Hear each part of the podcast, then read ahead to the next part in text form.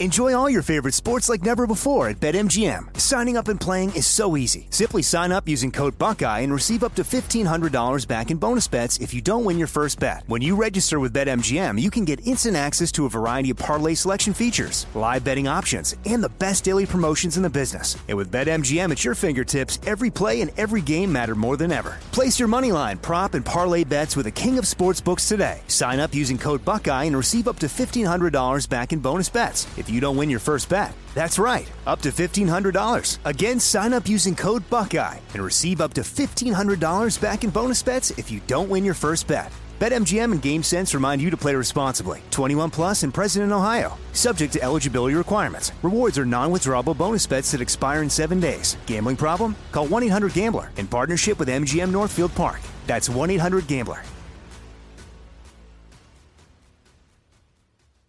My name is Ariel. I moved to the US at 19. I spoke no English and I struggled finding job opportunities. Everything I have, I owe to the Adult Literacy Center and getting my high school diploma at age 22. It was an honor helping you achieve your greatness. Now you're helping others achieve theirs. It inspires me. When you graduate, they graduate. Find free and supportive adult education centers near you at finishyourdiploma.org. Brought to you by Dollar General Literacy Foundation and the Ad Council. You're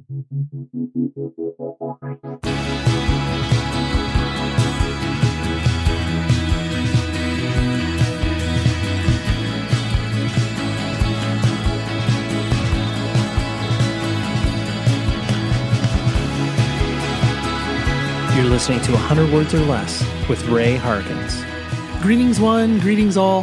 Hopefully, you're doing great today. I am excited to bring you a conversation with people who are involved in punk, hardcore, indie rock, emo, metal, whatever you want to call it. That is what we document. It's of the independent variety, and uh, that's what we care about here. So if it's your first time here, welcome. If it's your 500th time here, you're insane. I've only, you know, done 590 of these things. and if you've spent 500 hours with me, that's like almost as much time as my wife. Oh my gosh, it's crazy to think about that. But, anyways, I am going across the pond for this particular episode today. I am thrilled to welcome Jose Saxlund. He is the vocalist for long running Swedish hardcore band Abhinanda. He also ran the very influential record label Desperate Fight Records. I ran it with Dennis from Refused. And if you were alive in the 90s and you cared about hardcore, you absolutely bought a Desperate Fight release at some point because uh, basically everything coming over from Europe Desperate Fight had some affiliation, whether their bands toured with it or whether they, you know, released music. How about the straight edge as fuck compilations? that was a thing. And uh, they were a great introduction for, you know, young people like me in the 90s as I was like just drinking from the fire hose of being like, wow, there's all these bands from over here. They're on the opposite side of the world.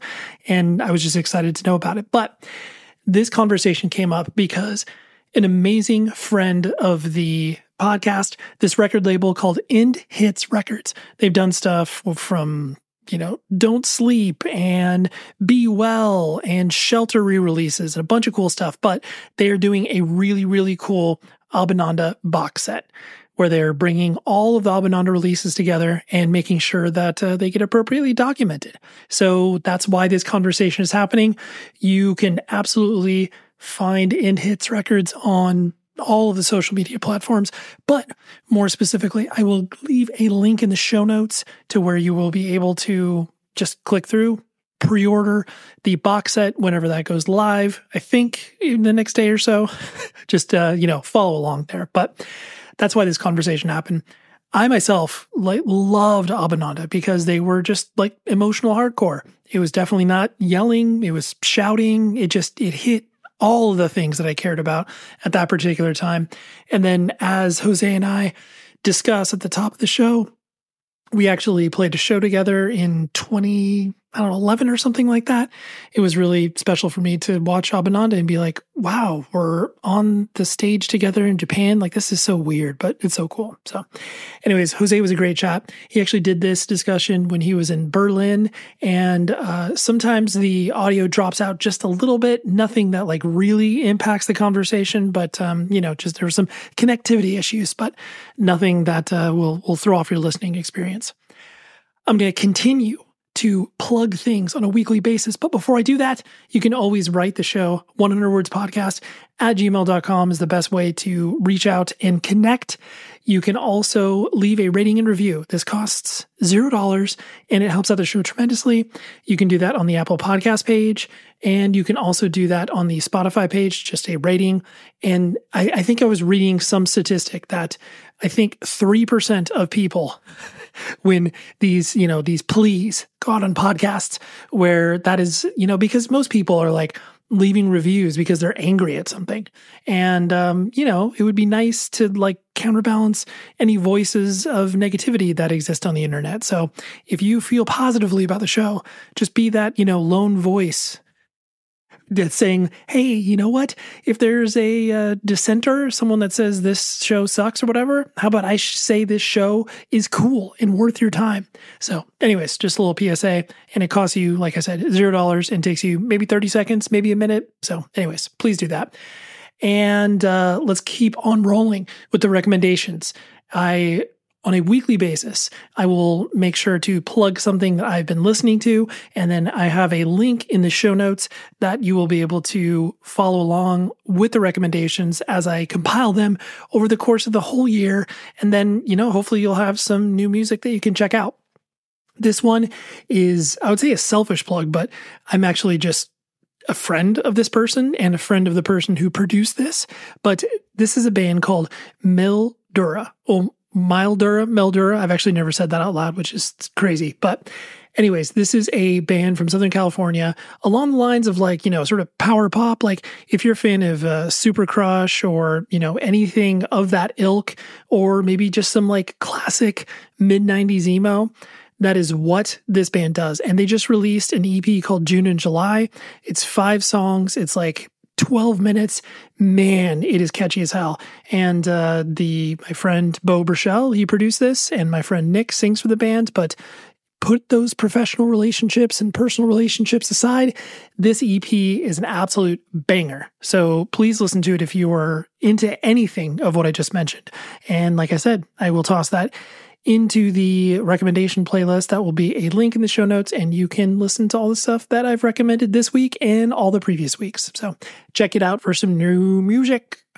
I don't know why I decided to put on that little um, accent there. But, anyways, speaking of accents, Jose was a champ because, uh, I mean, he speaks English, but he also speaks Spanish, also speaks Swedish. And, uh, you know, I only know one language. So the fact that he was, uh, you know, courageous enough to be like, oh, yes, I will do this full hour long conversation in English. And, you know, he was uh, not apologetic, but he was like, you know, English isn't my first language. I was like, dude, you're killing it. so you did great. But, anyways, follow along with End Hits Records as they release the Abhinanda discography. And uh, let's talk to Jose from Abhinanda right now.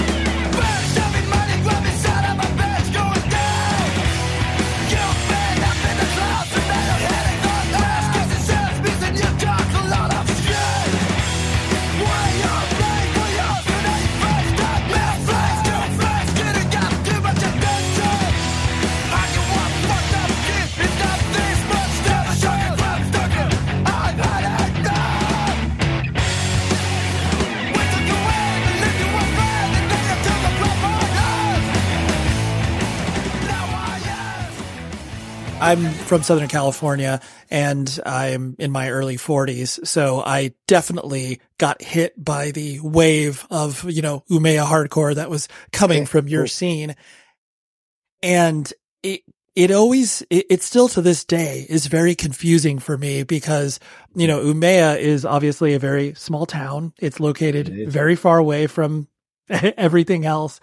Yeah. And it, I, I know that much has been said about the scene exploding and obviously you guys and refused being a part of that and you know your group of friends basically helping build it up from nothing but mm. a question that i was curious about like when did you personally kind of notice your scene reaching outside of your own city like you know was it when you know, Victory Records started to, you know, sign bands from your area and stuff like that. When did you notice people paying attention?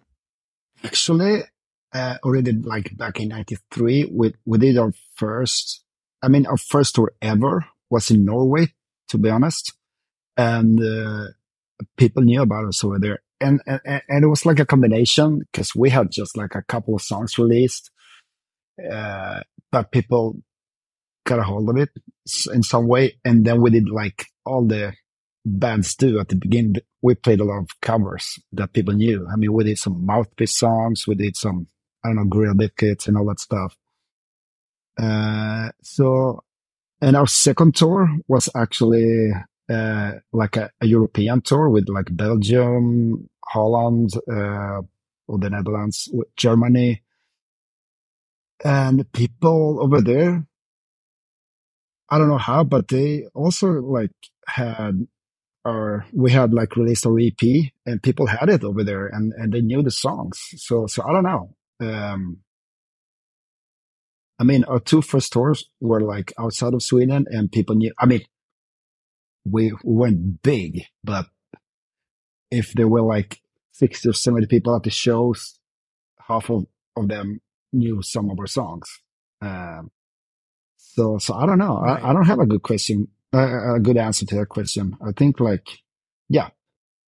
Uh, and then it went like yeah. growing from, from time, from tour to tour, but, but people knew a little bit about us, uh, at the beginning. Um, yeah. Yeah. I think I could, and no, refuse, I, and, I mean, have the thing going. So yeah, one thing led to another right. and, and whatever. Yeah.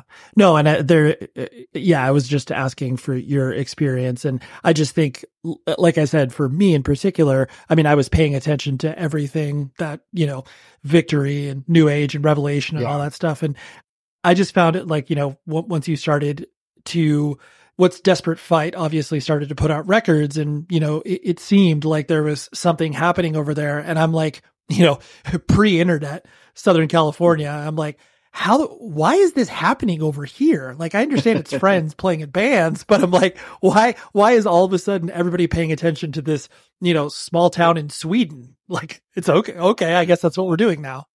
We did good stuff. I don't know. Yeah. No and and i i think you're right about that because i i what always struck me about scenes in general whether it's you know Umeå or whether it's like louisville kentucky you yeah. you have these bands that start and you see the influence that these bands have but then everybody participates and i think that's yeah. what helped with your scene where it's like you guys all like everybody either started a band started a record label did a zine like everybody participated yeah exactly i mean as you said Umeå is like a quite small town so everybody knew everybody i mean and everyone wanted to do something. If you want to do like a band, you were doing like a record label or a fanzine or whatever, cause, cause like, yeah, we all wanted to take part of, of that scene. Um, yeah. Yeah. And uh, putting the focus on you as a person, I, I know you moved around a lot uh, as a kid with your, your family. Um, and but you were actually born and raised in Umeå, right? And then you went to other uh, places uh, with your family. Well, actually not. I'm I'm born in, in a town called Växjö, but with uh, like in south of Stockholm, actually. Uh, but okay. we lived there for like one week, uh, and then we moved to Gothenburg, and then no, then we moved to Umeå, and then we moved to Gothenburg, and then we started like moving around. And I got back to Umeå like when I was around 15, 16, uh, and spent like the whole, like my important years when it comes to hardcore in there. Cause I stayed there until I was like 24. When did I move to Stockholm? Yeah, 24. So those like five, six years were really, really important for me. And they like, yeah. Right. That's Yeah. when, And- when I, I mean, hardcore is like a lifestyle, like, like something that I have done forever. But to be honest, we had those like five, six, seven years back in the nineties. And that was, that, that's what like it. But Yeah. Yeah. Well, especially too, like what you're talking about when everybody is contributing and starting bands, like it, it feels like such a long period of time, but then you look mm. back at it and you're like, oh my gosh, like that was only a couple years and everybody Yeah, put out like all the records and yeah, yeah, totally. yeah, yeah, yeah. So So when, when you were traveling around, like, do, do you have brothers and sisters? What was your family structure? I have, I have, I have like tons of them. I have like eight brothers and sisters, and, and like, I have like three sisters and six brothers actually.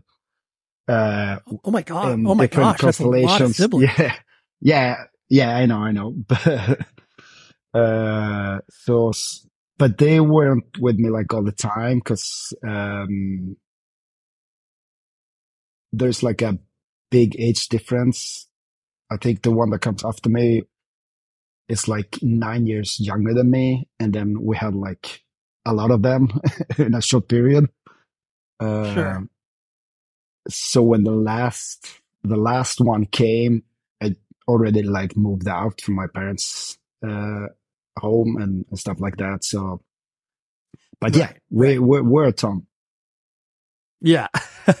and what what were your because you were doing so much traveling and moving around as a family, um what were your parents doing for, you know, a living? Were they were they moving because of their jobs or was it were they just moving because there was new opportunities?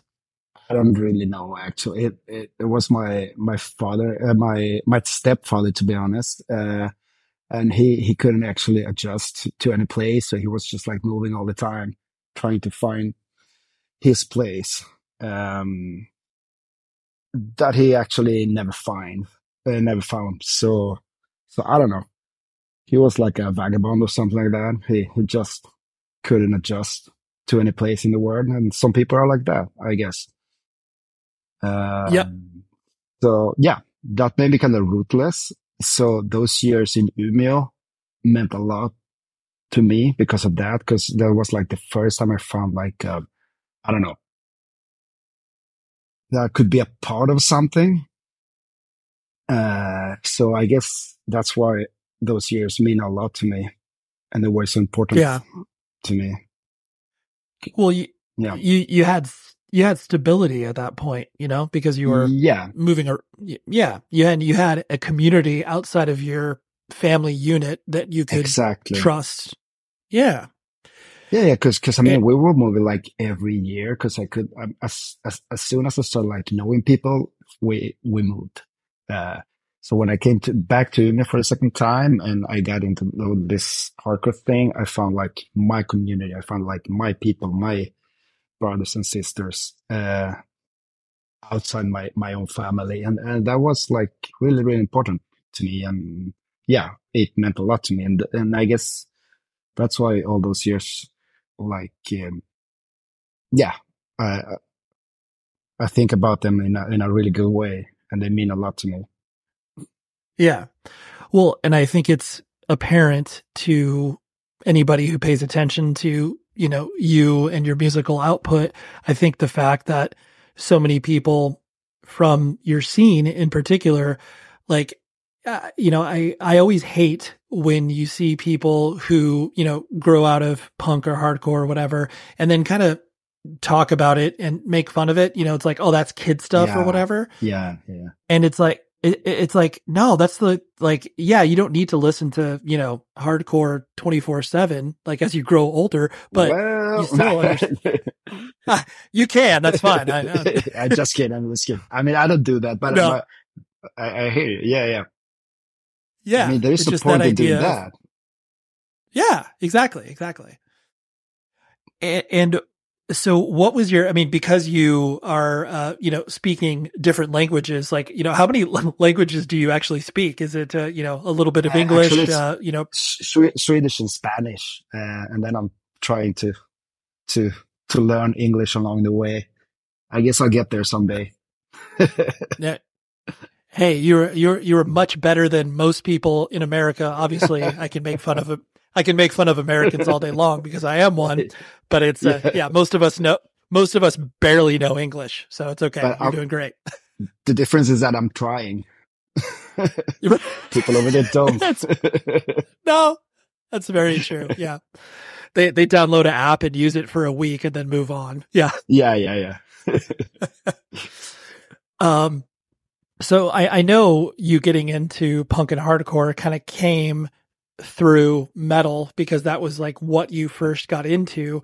Um, how did you even like I guess get exposed to metal and then punk and hardcore a little bit later? Uh, I mean, as you said, I, I was like into Metallica and Slayer and um, Sepultura and all that kind of stuff.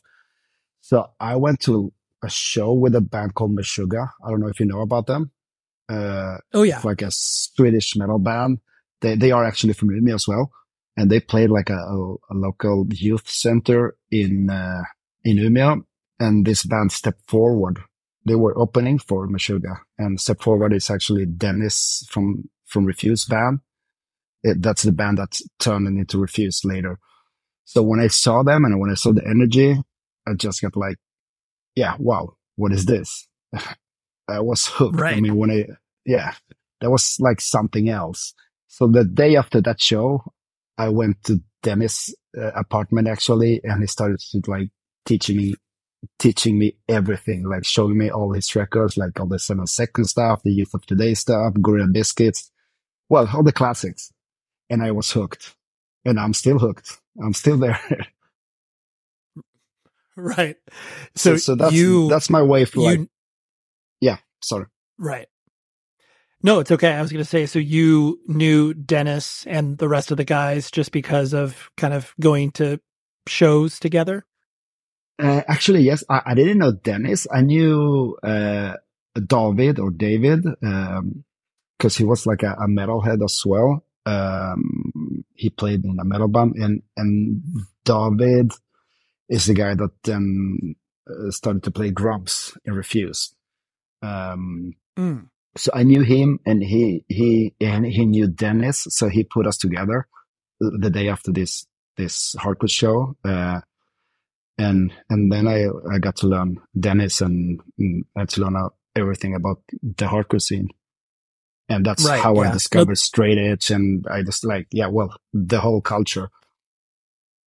Right. Came from that's checking out Dennis vinyls. right. I was going to say Dennis is a, a very good teacher because he can just oh, walk is. you through the entire history yeah, yeah, of yeah. hardcore. And he did. He did actually. and I remember so, we were like so, stage diving in his bed and listening to like, yeah, well, everything.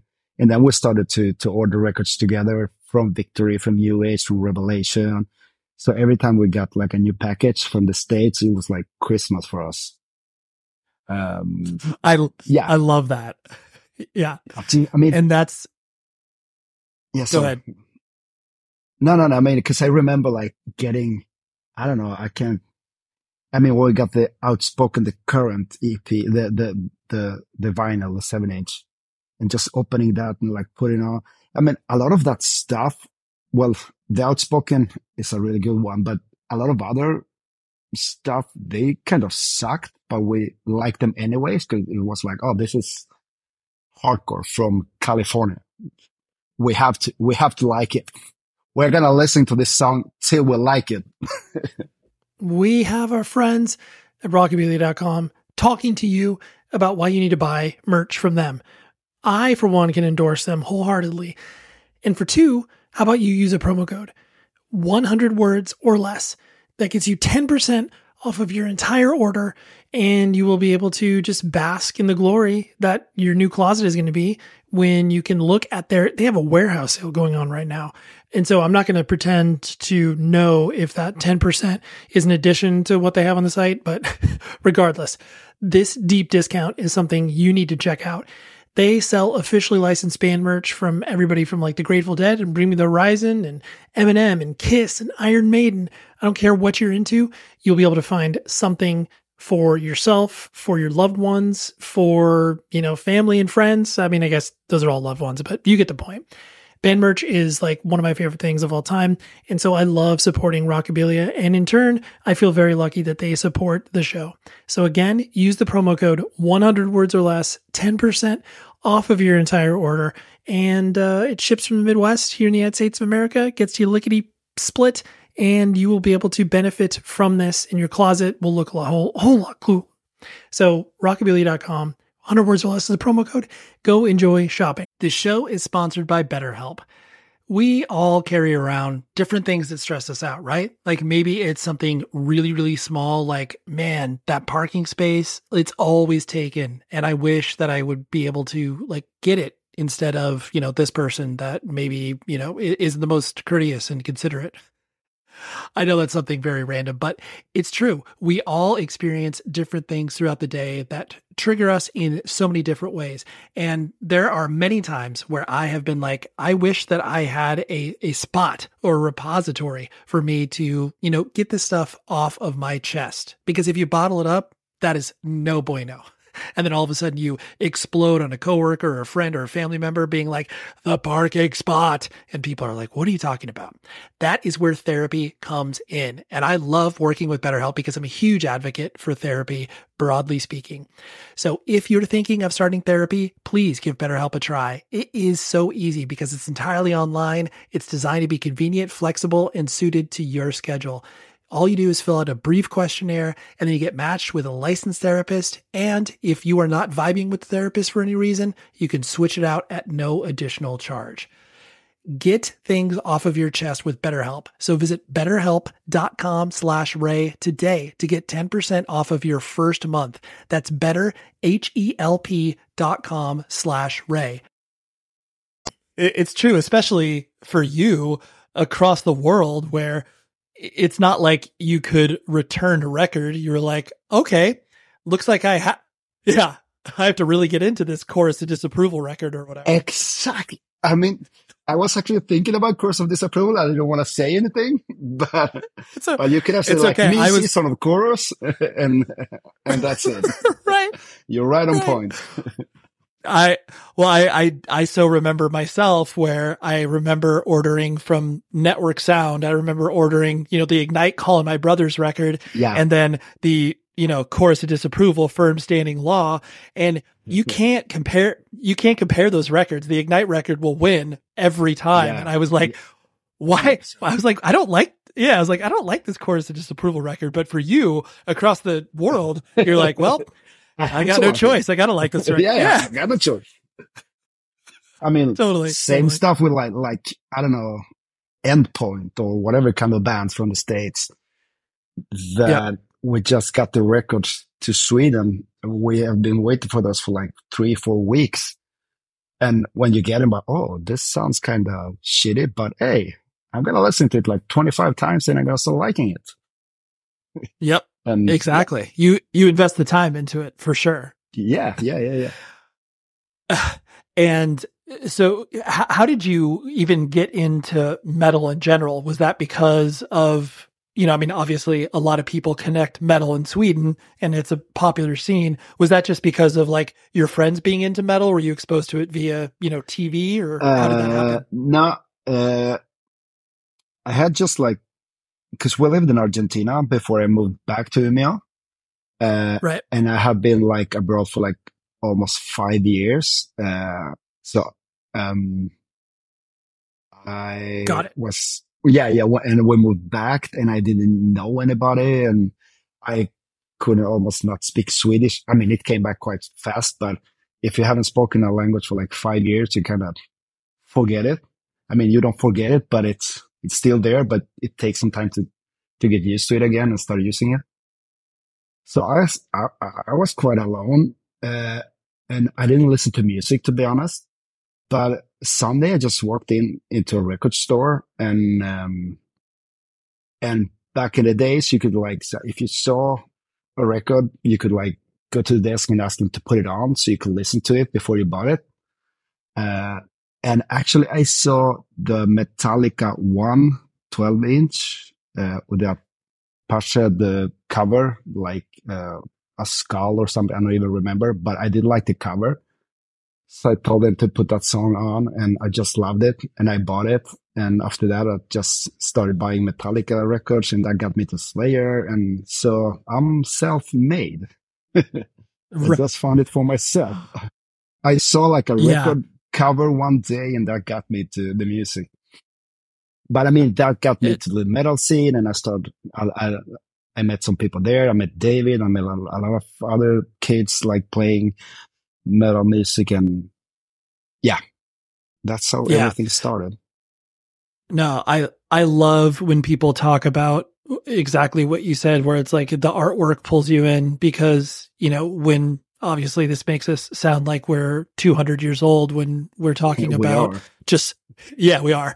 just just looking at a record cover and being like, "Oh, there's something interesting about that." You can't describe it at as an 11 or 12 year old, but it just makes you feel something and then like you said, you bring it up to the counter and then they play it for you and you're like, "Oh my Yeah. gosh, I need this." It's so beautiful. Yeah, yeah, yeah.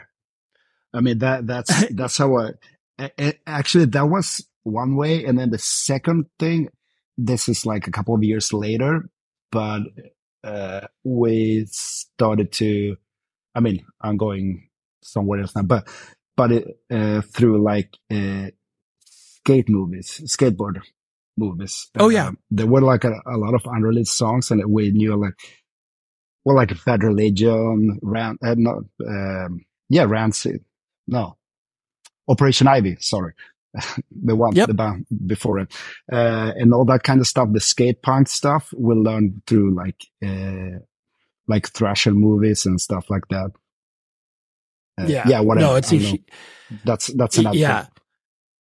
Yeah. Oh no, it's a huge. I mean, I, I think the amount of impact those videos and magazines had across the world were. I mean, it's so difficult to put into words because it's like anybody that watched any of those segments, it's like, oh wait, the skater picked this, you know, Bad Religion song or whatever. Like, I have to listen to this, and every kid was doing that. It's so cool. Yeah, I mean, it's like our generation's TikTok. Exactly. That's totally the case. In yeah. Because you knew right because you you knew that that particular skater or magazine put that in front of you for a reason so you're like okay i have to pay Yeah. attention to it Yeah, yeah, definitely. and so as you were getting into you know punk and hardcore after that um you know Meshuggah show and you started to bring that stuff home to your parents and your siblings were you always the the weird one where it's like what is jose into all these weird bands like how are they reacting to you I still am actually. okay what, Perfect. Uh, uh, thing is that, as I told you, uh, my stepfather was not my favorite. Uh, so when I started listening to Metallica, I actually bought a Metallica shirt and he didn't like that at all because it was like a skull on it. So he, he wouldn't allow me to, to wear that shirt. So I always had it like in my backpack and put it on when I left home going to school. right of course Uh, s- s- yeah. And, uh, but then like around that time, I like moved, I was like almost 17 and I moved out from my parents actually. Uh, and then, yeah. So, so they, they didn't have that much connection to all that kind of stuff because I had to hide it when, when I lived at home. And, um, then when I moved out, uh, it, it was okay to like live out my hardcore dream. And right so, so they kind of missed all that stuff. Right.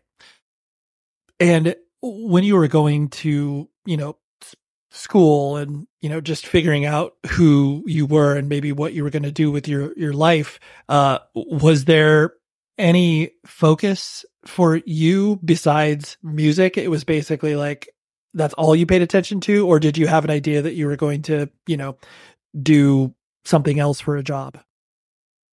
Um, I kind of have like an idea, but that started like to fade the more I got into hardcore.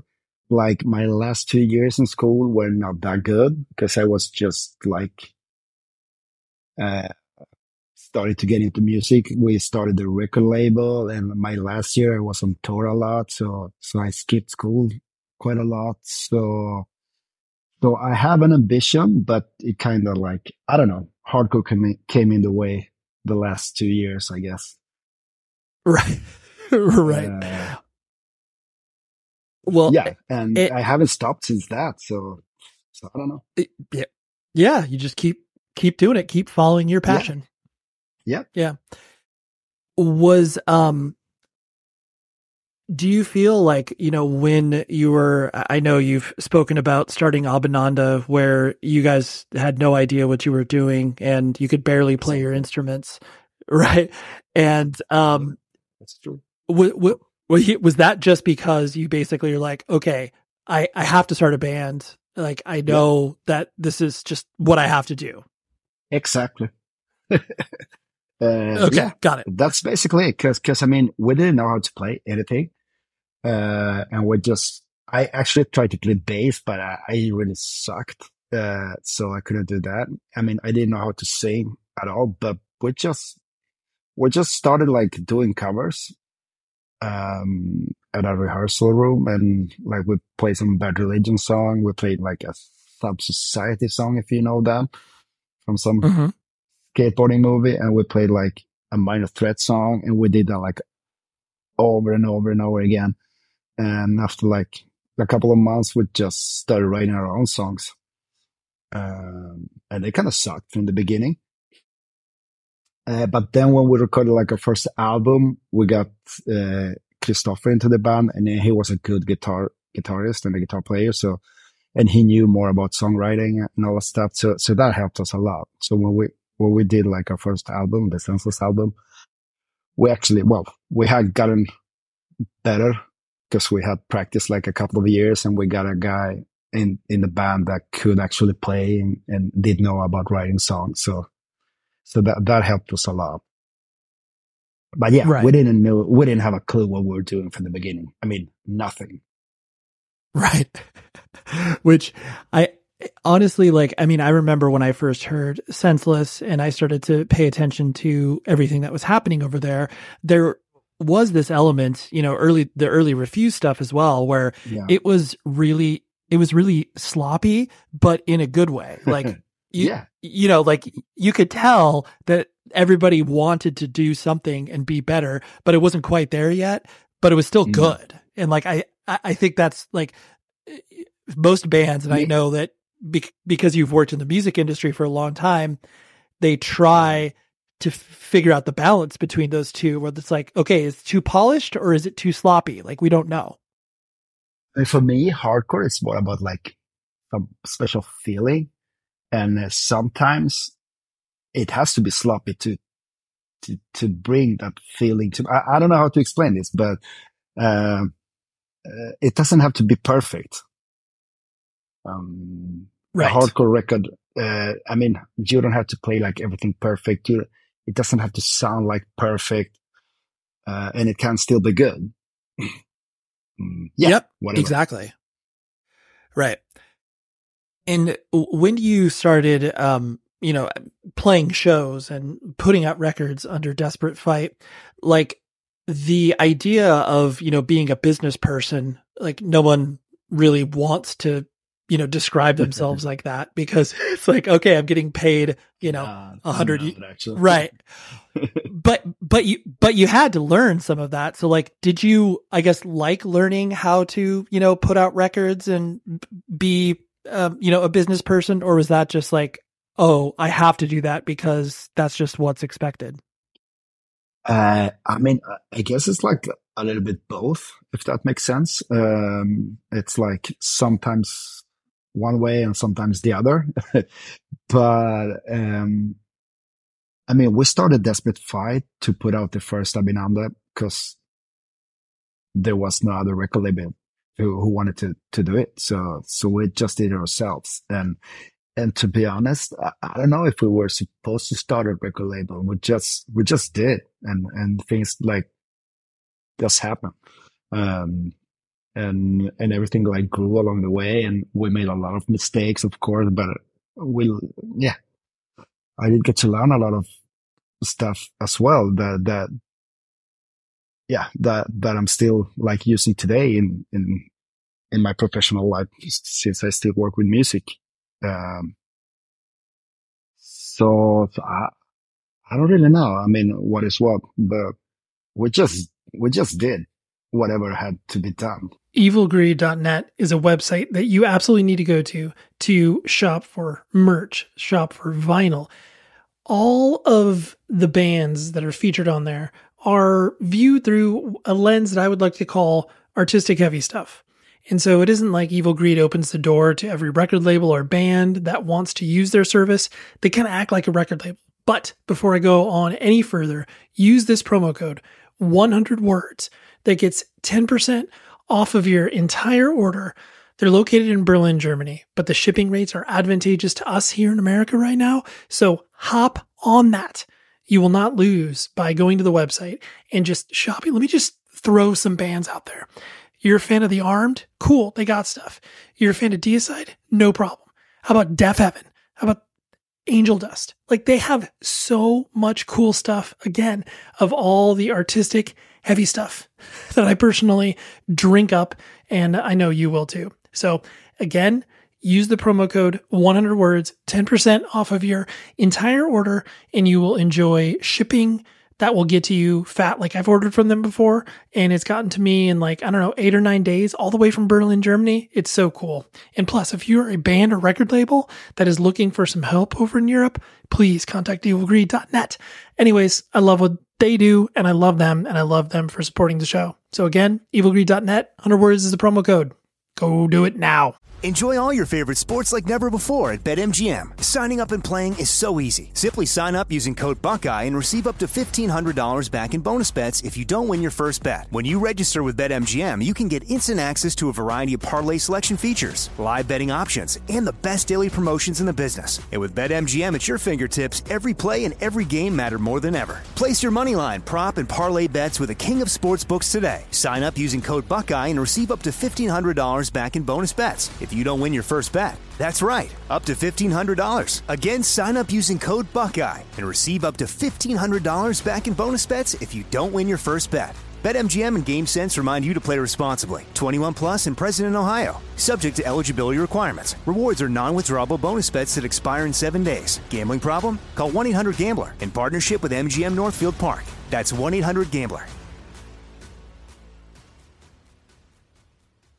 The scene and what you were participating in in Umeå, like, you know, straight edge vegetarianism, veganism, like that was really central to who you all were. And it was really interesting as well coming from America where like yes there were of course straight edge and vegan bands and you know political bands but you guys were very upfront about it and I uh, was that just because of you wanted to, I guess, be recognized on different levels? Like, not only it's like, hey, here's our band, you know, we might be good, but we're also straight edge, we're also vegetarian, you know, like we're also vegan. Like, was there a thought process, like, as you are all getting into that, or were you all just like influencing each other? Uh, well, that's a good question. Because uh, to be honest, when I got like into uh, vegetarianism and straight edge and all that stuff, I mean, of course, I was all those records from from America were like a big influence to us. Like reading all the lyrics from the Youth of Today albums or Earth Crisis or whatever. Uh, but I, I, I kind of like got into that stuff. And this might sound silly, but to be cool, to be like different. Uh, because mm-hmm. Umeå is like a, it's a town, as you, as you said, like far up north. Uh, it's like far from everything else. And the only thing people do over there is like play ice hockey and get drunk. So when we like realized there was something else out there that we could like not drink and like be vegetarians. It sounds, it sounded really, like really cool. And we're just, I did it from the beginning just cause, oh, this sounds cool. And then just, I got into it and, and it's still my way of life. But I mean, we were like 16, 17 years old. We didn't have a clue. It just sounded cool. Oh, they don't drink over there. Oh, they don't eat meat. Let's try it. Let's, uh, right. So right. I, I don't know. I don't know if that answers your question, but no, it does. It, uh, it, it's, it, it's not like a much, it's not like a mature decision you take when you're grown. I mean, we were just kids and reading lyrics, uh, from albums we liked and but, oh, this sounds cool. Let's try it. Uh, yeah. And I mean, well, 93 in Umeå to say, oh, I'm a vegetarian. I don't eat meat. They like look at you like a, a kind of zombie or something, like a ghost. Uh, right. So, and, and, and I like that. I mean, yeah. I guess I wanted to be different. Yeah. No, and I, I think what you're talking about is what I would guess because you you had this group of friends, you had this community, everybody was participating in one of those things, whether they were straight edge, vegan, vegetarian, and you were the weirdos of the town. You just wanted to stick out even more and be like, oh, yeah, we don't do any of this. Like, we're playing in bands, we're doing all this weird stuff over here, and that's fine. You can have your, yeah. you know, normal drinking or whatever. Like, I just don't need it. Yeah, exactly. I mean, when I, I, I remember the, the, the vegetarianism part, cause I got like British first and then into vegetarianism. And that was when we, I mean, we ordered like the uh, video cassettes from the States with like music videos. And, and one day we got the, the youth of today, no more video. And we couldn't like stop watching it because we thought it was so cool. Um, so right. that, that's how I got into vegetarianism. And it, and it was just like for us, seeing that video, like was everything. Uh, being stuck up there in the dark and the winter and the snow um, and all that shit to get in Umeå to see like, yeah, I don't know. I don't yeah, know what I'm getting. No, but, for sure. But you understand. no, I do. I do.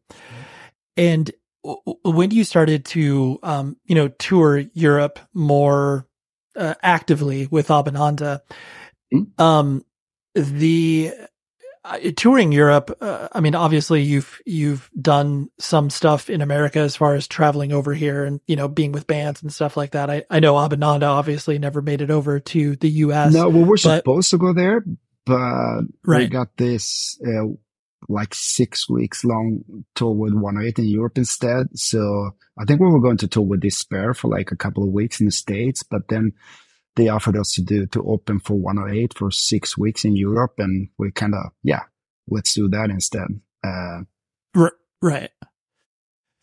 And would you like when you started to tour Europe, was it what you anticipated or was it really different than, you know, just like going up to weekend shows in Norway or whatever? Uh, hmm.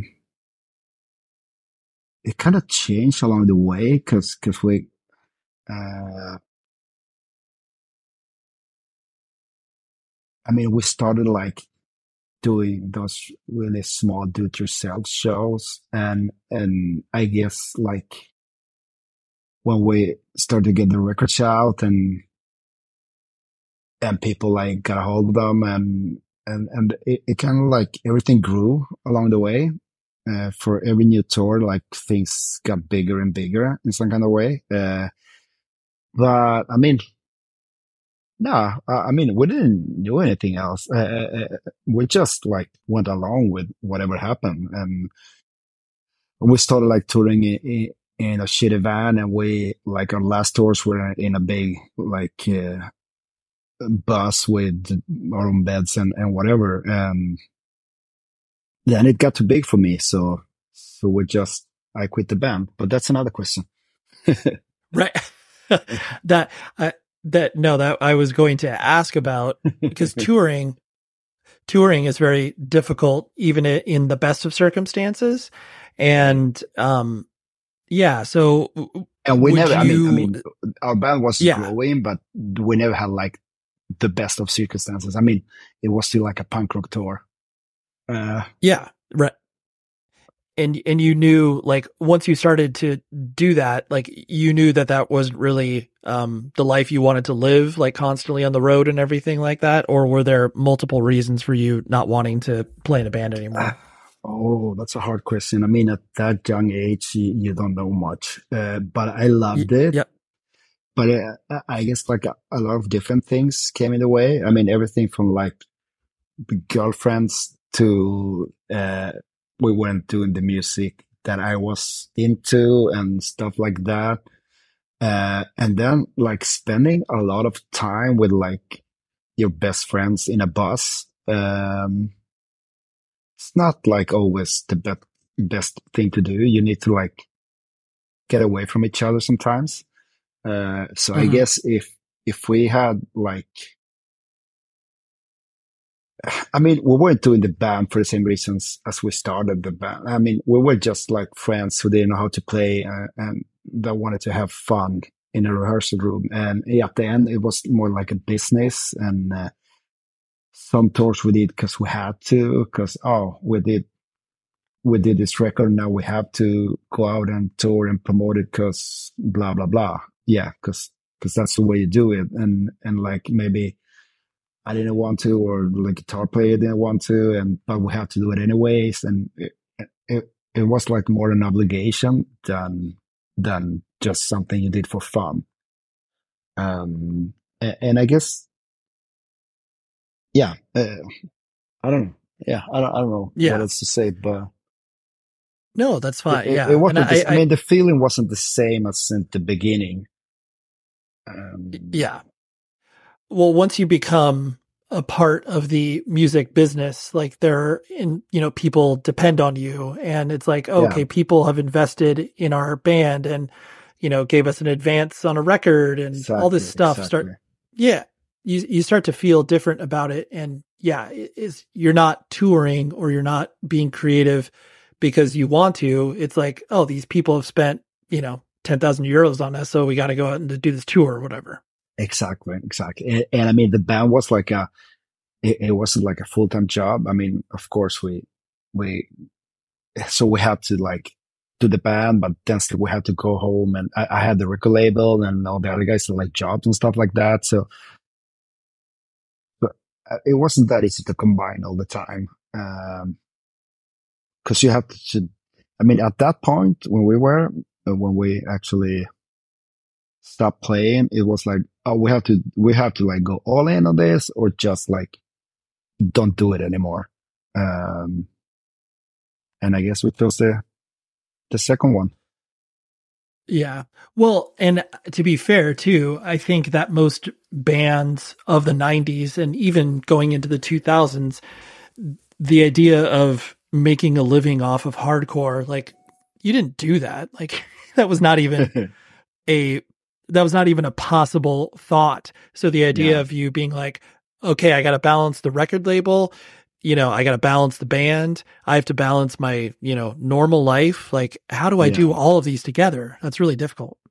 Yeah, cuz like they're hard uh, to play in a hardcore band it's like a full time commitment anyways. I mean, if if you want to do like all the records we wanted to do and look touring and all that stuff. Uh, and, but you can't still like live uh, out of hardcore all the way. So, so you have to put like a lot of time and uh, we wanted to do it. I mean, the time wasn't the problem, but, but it's still a problem because you, you need to, to live out. I mean, you have to pay rent. Uh, yeah. So we have to put like a full-time job in the band, but then still we have to work so you can pay all your bills. So yeah, it was like, it wasn't the easiest right. of combinations. Yeah. And on, on that topic, um, I know I'm always fascinated with how supportive the, you know, governments are across the world of arts and whether it's, you know, grant programs or what have you and because America, we obviously don't have anything like that. It's not like a band has ever been paid one dollar off of uh, anything that they have done. I, I, know that there is an element of that up in Sweden. Did uh, you Definitely. guys or yeah, did you guys ever participate in that? Was there ever like, oh, we could do this show because, you know, it's at the youth hostel and, you know, the government is going to, Yes. you know, give us a thou- thousand euros for that? Definitely. Uh, we have, I mean, our first tours in Sweden were actually, um, paid. I don't remember if like they pay like 50% of everything. Cause if we have like a, if, if a place booked us and gave us like a guarantee of like 1500 euros, the government, they put in as much as the guarantee. So, so we, we got double what the club paid us. And that, of course, helped. Okay. Uh, but this is like mid nineties. So, so I don't even know if that system is around anymore, but, but we, we, we, definitely, uh, got some help from the state. Um, Yeah. Yeah. It, it just, like I said, it's just so fascinating because, you know, it, it never, never in America would a hardcore band get any support whatsoever. and so I just love the fact that, you know, it's like, I, I so remember watching, you know, documentaries of, you know, Fenriz from Dark Throne or whatever, where it's like, oh yeah, I just like l- live off of Dark Throne. It's like, what? What do you mean? Like, I understand Dark Throne's a, you know, yes, it's an important Yeah. black metal band, but it's like, what? This is crazy. Yeah, and you could, yeah, I mean, you could get a lot of other stuff as well because we didn't know it back then, but we there were a lot of money to to get from the stay. I mean, that situation is not as good as back then. Everything is going to the worse, like the whole world is. Yeah. but that's another question. but there still are. Yeah. Uh, there still is like some help to get out there. Um, not in the same extent as before, but but there is there is some some money. I mean, you get like you can get money to to do a record. You can get money to to tour. You can get actually get money to go over to the states and and and do some sessions over there. And there's there is still some some help to get over here. But as I told Right, you, it's right. getting worse. It's Yeah, less and less. It- totally understand.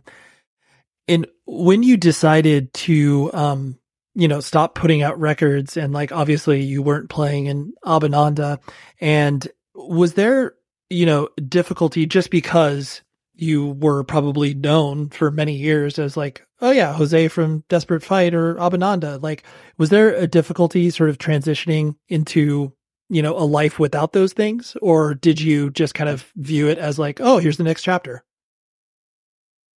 Mm, I just moved from Umeå. I moved to Stockholm.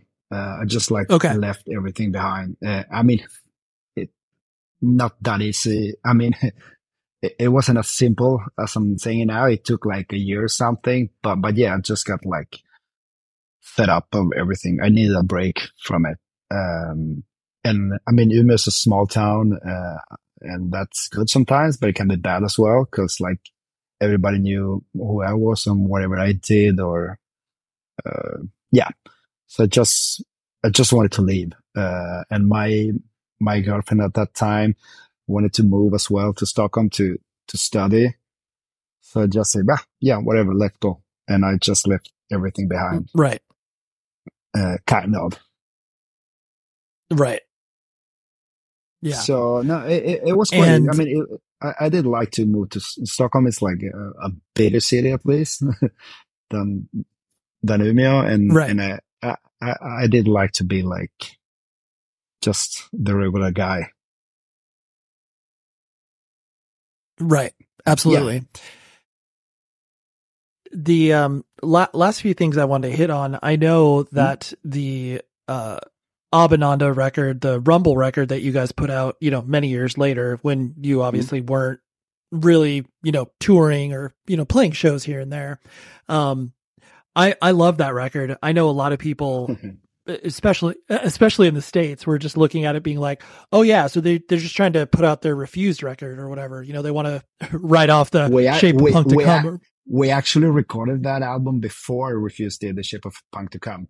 So right just so you know. right yeah oh like all the, no, all, the, uh, all the yeah. strings and all that stuff was recorded before Refused did their stuff. But the album came out later than the Refused one. right. It, just so you right, know, exactly. I mean, just for, for the uh, record. Exactly. For the record. Um, was that really fun for you to play that particular style? I, I, that's like that kind of, kind of the, this, the start, uh, of the end of the band. Cause I didn't like that at all. I was just like a hardcore kid and they wanted to play more like rock music. Uh, and I actually, I hated that album. Uh, we just did, and actually we did a tour after that, but we, we, we had already like broken up. I mean, I think we broke up during the recording of that album. Uh, okay. But since, since people were putting, as you said, like a lot of money into that, we, we actually did a tour after the album anyways. But I didn't like that record at all.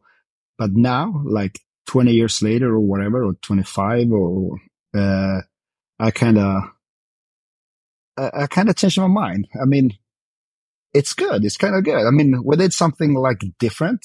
Um, but my problem back then was that I just wanted to like Strife mouthpiece songs and play just plain hardcore.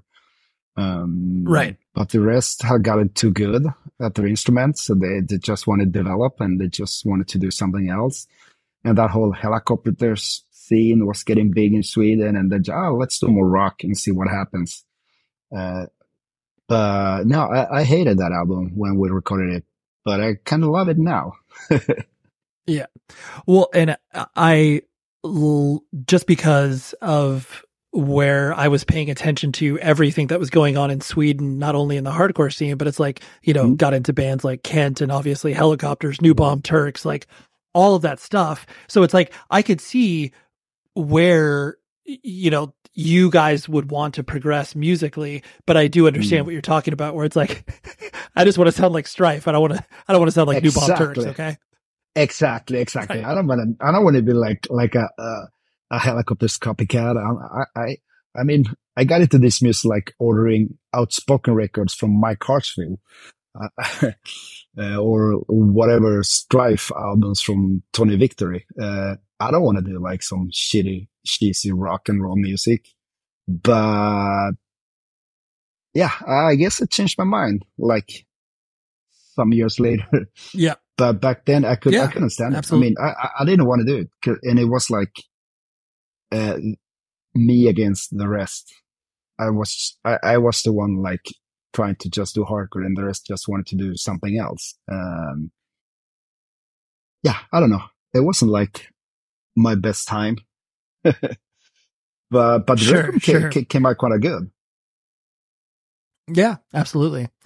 And speaking of that, like it, it seems like the music scene in general, and I know that you obviously were have worked in the music industry for a long time at Bad Taste.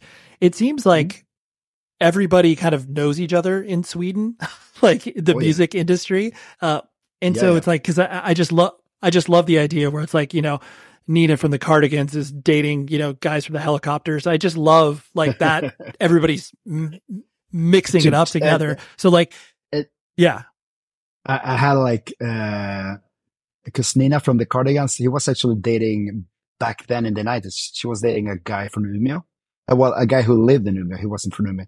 Uh, so she was actually in Umeå quite a lot when they just got like really, really big. And I was like completely in love with her, but that's another story. but the thing is that her brother, uh, she, he was like really into hardcore. So whenever she came up to, to to Umeå and she came to Desperate Fight so I could give her like a lot of hardcore records to bring to her brother. Just so you know. That's so, uh, I see, and that the these are the stories that I love to hear because, like you said, it, it, it's so it's such a small universe, especially up there in Sweden, where it's like, oh yes, like even though we're all playing different styles of music, like everybody knows each other. So it's like, yeah, even if you don't know what, what like straight edge hardcore is, like, you know, the, her, her brother did. So he needs all the desperate yeah, fight records. Exactly. Exactly. So she knows actually because of that, uh, of her brother. Uh, and, uh, and then, I mean, there's a lot of people from the hardcore scene working in music business. I mean, some of the bigger bands in Sweden work in one way or another with uh, with somebody attached to the hardcore scene. Right. it's it's beautiful. I mean, the singer. Who, if you who would you say? Nine, yeah, Yes, of course, of course. yeah, he's like he's a booking agent for Veronica Maggio and Thomas Stenström, like two of the biggest, biggest Swedish artists here in Sweden. And the guitar player Oscar is the manager for like Yung Lean and uh, all of that. Yeah. So, so there is a lot of hardcore people still working in the music industry, like with big, big artists over here. Yeah. Right. No, I love I love that. Um the uh the the last thing that I wanted to talk about was specifically your work with uh Big Taste where or Bad Taste, sorry. Um where Not big. yeah, yeah yes, not Big Taste, Bad Taste. when um when did you start I guess wanting to work in the music industry and how did you transition into that? Um, I got fed up from the music industry and the band and the label and everything when I moved to Stockholm and I started to work with, with football, soccer, uh, with sports. And I worked with sports for like 10 years or something like that. And then I don't even remember how, but I st- I mean, I always knew the guys from Bad Taste.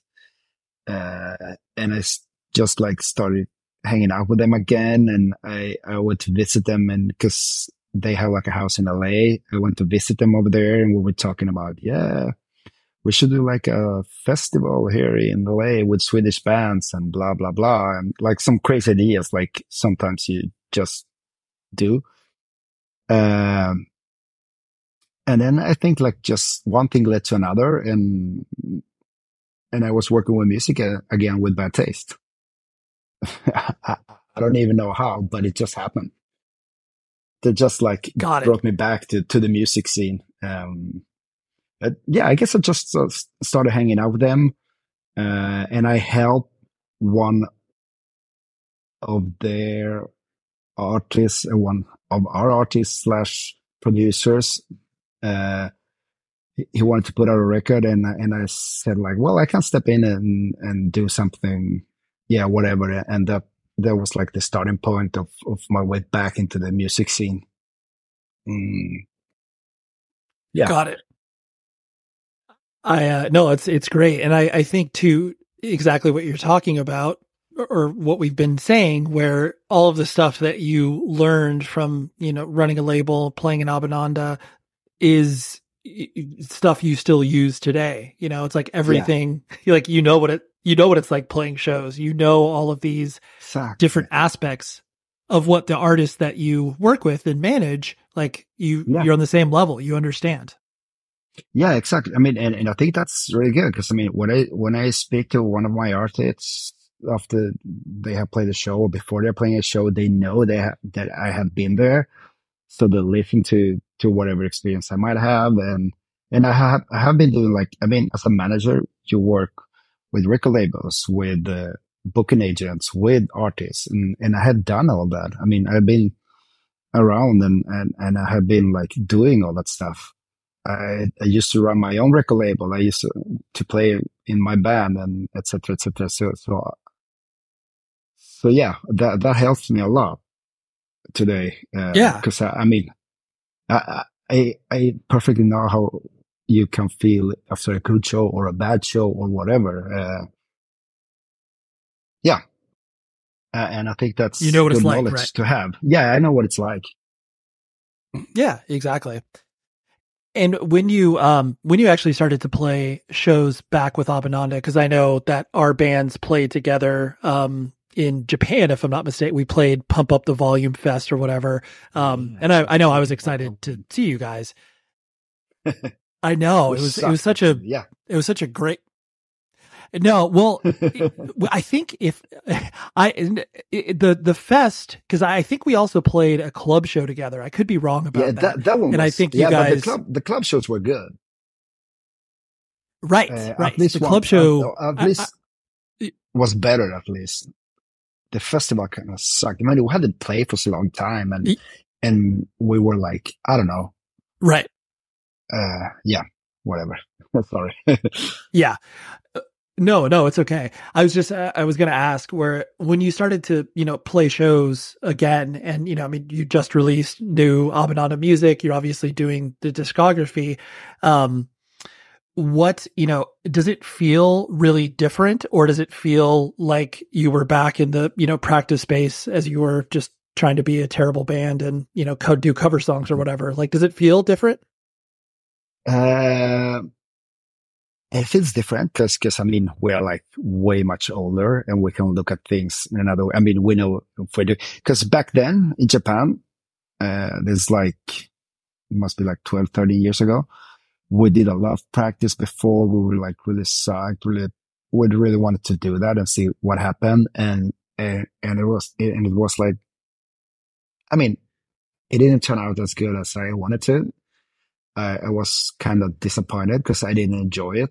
It was, uh, it wasn't, yeah, I was expecting it to be fun, but it wasn't. Um, so that kind of sucked. Um, so that wasn't like a good experience. But when we play now, uh, with like a show in Stockholm, we did a couple of shows in Belgium and stuff. Uh, it was really fun. We didn't rehearse at all. We just rehearsed. Yeah, we did one rehearsal one day the day before the show. We just went up on stage and played and had such a good time. It was just fun.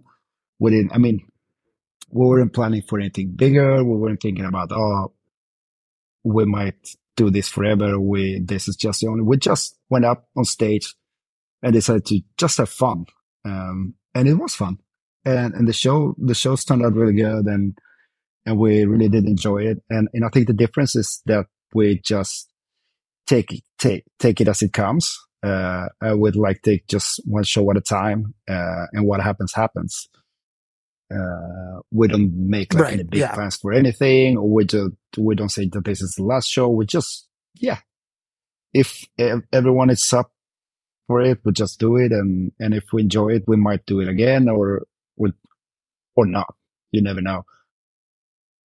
Uh, and right, I think like absolutely. not, not, not, not feeling any pressure is what what makes it fun. I mean, we're just doing it because we actually love the music and we love the songs and and uh, well, I don't even love the songs, but I love the whole idea of the hardcore scene and I and and I love uh, everything that hardcore gave me. So when I go on stage now, I can just like remember back and and try to like live all those years for one night just once and just see it for what it is like some old men having fun. And as long as we have fun and and the people in the audience audience have fun i mean why not? Let's do it. But but i think that yeah the pressure is everybody gone. wins. the pressure is gone. Yeah everybody wins. And and and, and not feeling that this is like it has to be perfect or whatever. I mean, we can be sloppy and, and we don't care. I mean, we don't even have to practice. We just do it because it's fun. Um, yeah. Yeah. Yeah. I don't know if, if right. And so it's, in, in, in a way, it actually is like what it was at the beginning where it's like there was no expectations, you know, exactly. You sort, yeah, you sort of prepared, but you were like, well, whatever. We don't have to impress anybody. So here we go. Here's our yeah, Gorilla Biscuits exactly. cover. Exactly. And we do actually a Gorilla Biscuits cover. There you have it. Hopefully that gets you a little bit closer to the Swedish hardcore scene. And just, it was such an interesting thing for me to observe as a person in Southern California, but then also to have these discussions with people who were on the ground there, whether it was uh, Johannes from Cult of Luna, Dennis from Refused. You can dive into those conversations in the archives. But I just find it so fascinating that this really, really small town in Sweden was like the epicenter of hardcore for, you know, a good couple years. It's just so cool. So thank you very much. Aussie from End Hits Records for bringing the idea to the table, and Jose for being a great chat. Like I said, check out the Abhinanda box set that is coming soon on End Hits Records. Next week, I have another fun discussion. This one is with Connor McAuliffe. I didn't, I've never said his last name out loud, so you know that's neither here nor there, but he plays in Magnitude. He also plays in One Step Closer. And um, yeah, both are great bands. I love them. I had to pursue him to come on the podcast, not in like a stalker way, but uh, you know, just in a way that I was like, hey, you got to ask some friends you know in the in the scene so to speak. And i, I don't know connor. I want to reach out to him and then um yeah hooked us up on on text and then there we go. We did it. So that is what we have next week. And until then please be safe everybody. The show is sponsored by betterhelp trust me in saying that no matter who you are mental health challenges can affect you and how you manage them can make all of the difference that's why everyone should have access to mental health support that meets them where they are and helps them get through BetterHelp provides online therapy on your schedule. It's flexible, simple to use, and more affordable than in person therapy. Connect with a licensed therapist selected just for you. Learn more at betterhelp.com. That's betterhelp.com. As the number one audio company, iHeartMedia gives you access to all. Every audience, live conversations, trusted influencers, and the insights and data you need to grow. iHeartMedia is your access company. Go to iHeartResults.com for more. My name is Ariel. I moved to the US at 19. I spoke no English and I struggled finding job opportunities. Everything I have, I owe to the Adult Literacy Center and getting my high school diploma at age 22. It was an honor helping you achieve your greatness. Now you're helping others achieve theirs. It inspires me. When you graduate, they graduate. Find free and supportive adult education centers near you at finishyourdiploma.org. Brought to you by Dollar General Literacy Foundation and the Ad Council.